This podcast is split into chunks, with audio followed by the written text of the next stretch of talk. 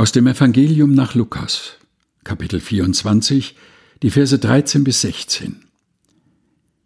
Am selben Tag waren zwei Jünger unterwegs zu dem Dorf Emmaus. Es lag gut zehn Kilometer von Jerusalem entfernt. Sie unterhielten sich über alles, was sie in den letzten Tagen erlebt hatten.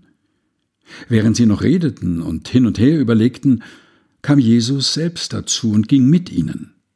Aber es war, als ob ihnen jemand die Augen zuhielt, und sie erkannten ihn nicht.